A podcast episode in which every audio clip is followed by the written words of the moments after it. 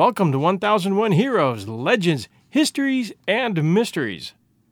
As some of you know, we started an old-time radio show podcast called 1001 Radio Days, where you can catch lots of great entertainment from what many call the golden age of radio, between 1935 and 1955, before TV really caught on. Many of the radio shows were very well written and acted, and when TV became affordable in the 1950s, many radio shows, like Gunsmoke and Dragnet, made the jump to TV. Besides newspapers and magazines, radio was the only game in town, and because they couldn't offer visual effects, they had to be good at describing things. Radio, which came into its own in the 1920s, was a mix of entertainment and news, and people listened breathlessly to the news. The War of the Worlds radio broadcast was one of those times when people confused entertainment with the news, and things got crazy fast. We're offering a full uncut version of The War of the Worlds with Orson Welles over at 1001 Radio Days right now, so check it out. And subscribe to 1001 Radio Days because you can catch all our episodes, and we've got a tremendous mix of vintage radio entertainment over there. And subscribe to 1001 Radio Days at your favorite host so you can catch all our episodes. Subscribing is free. If this sounds like an unabashed ad for 1001 Radio Days podcast, you're right. The War of the Worlds phenomenon began as the brainchild of English author H.G. Wells, first printed in 1897 by Pearson's Magazine in the UK and then by Cosmopolitan Magazine in the US. It's one of the earliest stories to detail a conflict between mankind and an extraterrestrial race, in this case, Martians, and it remains popular today as a gripping mix of science fiction and terror. The original novel is written in the first-person narrative and takes place in Surrey, England. The War of the Worlds has been both popular and influential, spawning half a dozen feature films, radio dramas, a record album, various comic book adaptations, a television series, and sequels or parallel stories by other authors. It was most memorably dramatized in the 1938 radio program hosted by Columbia Broadcasting and aired the night before Halloween. And the script placed the invasion not in England, but in New Jersey, which caused public panic among listeners who did not know the Martian invasion was fictional. You might draw the early conclusion upon hearing that Northeasterners had to have been as dumb as table grapes to fall for that, but like so many other events in history, you really have to place yourself in that time and location and see things through the filter of 1938 to catch on to how so many people panicked. And they did. First, radio was king. There was no TV, no internet, just print and radio news. And print, newspaper, was 24 hours behind the actual event, which left radio. Most people listening that night knew that Columbia Broadcasting was doing a science fiction play, but some tuned in late and heard what they thought was live news that the Martians had landed in New Jersey. And panic struck, especially when they looked out their windows and saw their neighbors running for their cars with suitcases. Why people in New York City and surrounding areas would head for their cars when aliens were blasting away in New Jersey and the roads and bridges around New York were undoubtedly filled with cars is beyond reason, except that when people panic, they don't often take time to think things out. And this was a great example. And lots of families up there have crazy stories about what happened that night. Of course, it always involves some crazy uncle or aunt, and never mom and dad or grandma or grandpa, bless their souls, as you might imagine. But a lot of hastily packed suitcases and guns got thrown into the back seats of Buicks that night as people scattered in all directions away from New Jersey. This was the radio drama that made young Orson Welles a huge star and the darling of talk shows for decades to come. If ever a guy was launched on a single event, this was it. It was performed and broadcast live as a Halloween episode at 8 p.m. on Sunday, October 30th, 1938, over the Columbia Broadcasting System radio network.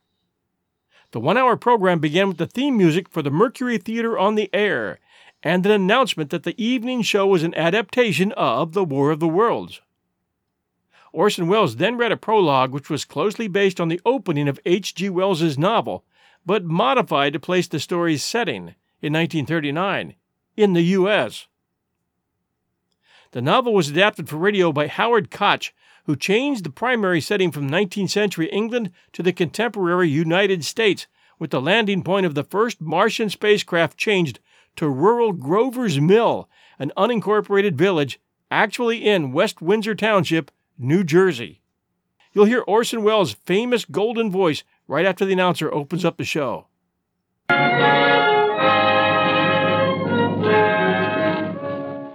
Ladies and gentlemen, the director of the Mercury Theater and star of these broadcasts, Orson Welles. We know now that in the early years of the 20th century, this world was being watched closely by intelligences greater than man's, and yet as mortal as his own. We know now that as human beings busied themselves about their various concerns, they were scrutinized and studied, perhaps almost as narrowly as a man with a microscope might scrutinize the transient creatures that swarm and multiply in a drop. Then the next half hour of the broadcast is presented as a typical evening of radio programming, being interrupted by a series of news bulletins. The first few bulletins cut into a program of ballroom dance music and describe a series of odd explosions observed on Mars.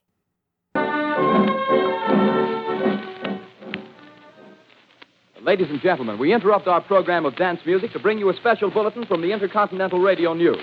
At 20 minutes before 8 Central Time, Professor Farrell of the Mount Jennings Observatory, Chicago, Illinois, reports observing several explosions of incandescent gas occurring at regular intervals. This is followed by a seemingly unrelated report of an unusual object falling on a farm in Grover's Mill, New Jersey. Comes a special bulletin from Trenton, New Jersey.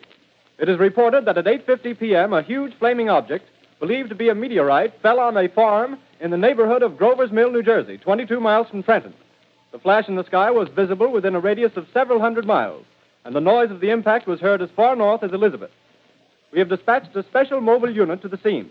Another brief musical interlude is interrupted by a live report from Grover's Mill, where police officials and a crowd of curious onlookers have surrounded the strange cylindrical object which has fallen from the sky. The situation quickly escalates when Martians emerge from the cylinder and attack using a heat ray, abruptly cutting off the shouting of the panicked reporter at the scene. This is followed by a rapid series of increasingly alarming news updates detailing a devastating alien invasion taking place around the world and the futile efforts of the U.S. military to stop it. The first portion of the show climaxes with another live report describing giant Martian war machines releasing clouds of poisonous smoke across New York City, after which, the program takes its first break. During the second half of the show, the style shifts to a more conventional radio drama format and follows a survivor dealing with the aftermath of the invasion and the ongoing Martian occupation of Earth.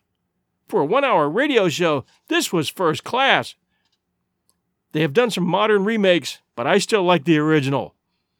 To say that this show caused not only panic, but soon after a huge storm of controversy would be an understatement.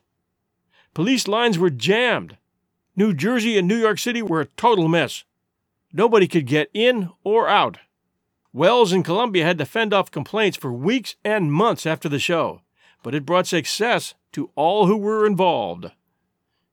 The idea of using a fake newscast to create the show wasn't new, but it had never been done as well, and with U.S. cities as the theme.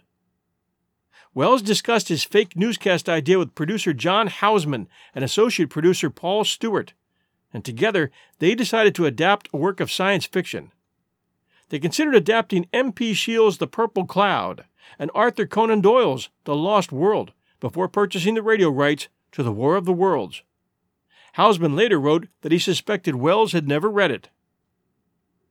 Howard Koch had written the first drafts for the Mercury Theater broadcast Hell on Ice on October 9th, 17 on October 16, and Around the World in 80 Days, which is a great story, on October 23rd. Monday, October 24th, he was assigned to adapt The War of the Worlds for broadcast the following Sunday night. The whole script in 3 days, because it still had to be rehearsed, and special effects needed to be brought in. Ha! Now that was hard work. Tuesday night, 36 hours before rehearsals were to begin, Koch telephoned Houseman in what the producer characterized as deep distress. Koch said he couldn't make The War of the Worlds interesting or credible as a radio play, a conviction echoed by his secretary Anne Froelich, a typist and inspiring writer whom Houseman had hired to assist him.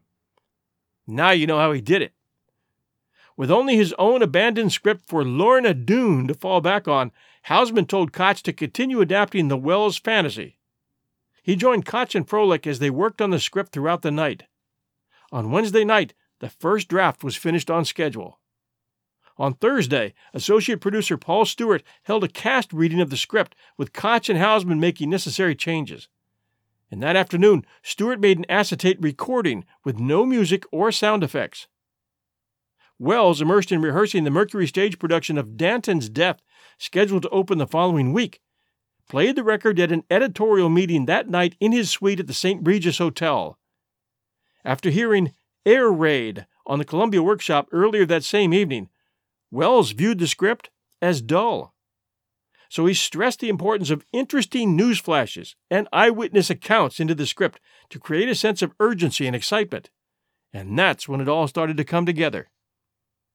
Houseman, Koch, and Stewart reworked the script that night, increasing the number of news bulletins and using the names of real places and people whenever possible. By Friday afternoon, the script was sent to Davidson Taylor, executive producer for CBS, and the network legal department. Their response was that the script was too credible and its realism had to be toned down. As using the names of actual institutions could be actionable, in other words, they could get sued, CBS insisted upon some 28 changes in phrasing. Under protest and with a deep sense of grievance, we changed the Hotel Biltmore to the non-existent Park Plaza, Transamerica Radio News to Intercontinental Radio News, and the Columbia Broadcasting Building to just Broadcasting Building, Houseman later wrote.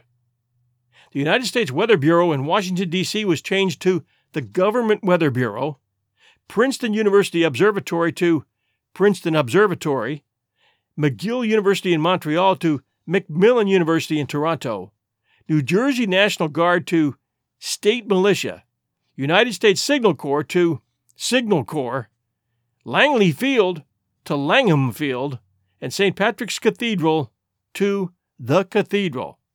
Ah, those lawyers. On Saturday, Stewart rehearsed the show with the sound effects team, giving special attention to crowd scenes, the echo of cannon fire, and the sound of boat horns in New York Harbor. So listen for all those when you listen to the show. Early Sunday afternoon, Bernard Herrmann and his orchestra arrived in the studio where Wells had taken over production of that evening's program. To create the role of reporter Carl Phillips, actor Frank Reddick went to the record library and played the recording of Herbert Morrison's radio report of the Hindenburg disaster, over and over. And if any of you ever saw the episode of WKRP in Cincinnati, when Les Nestman was reporting turkeys falling from the sky, which is a classic episode, that also was a take on the actual Hindenburg disaster report. Working with Bernard Herrmann and the orchestra that had to sound like a dance band fell to Paul Stewart, the person Wells would later credit as being largely responsible for the quality of the War of the Worlds broadcast. Wells wanted the music to play for unbearably long stretches of time. The studio's emergency fill-in, a solo piano playing Debussy and Chopin, was heard several times. As it played on and on, Houseman wrote, its effect became increasingly sinister. A thin band of suspense stretched almost beyond endurance. That piano was the neatest trick of the show. There's another one to listen for. Dress rehearsal was scheduled for 6 p.m. Our actual broadcasting time from the first mention of the meteorites to the fall of New York City was less than 40 minutes, wrote Houseman. During that time, men traveled long distances, large bodies of troops were mobilized, cabinet meetings were held, savage battles fought on land and in the air, and millions of people accepted it emotionally, if not logically. So that's the story of War of the Worlds. Now search 1001 Radio Days at your Apple Podcast app or Stitcher.com. Or check our show notes for direct links. And keeping in mind everything we just covered, really enjoy the War of the Worlds at 1001 Radio Days. And we'll be back soon.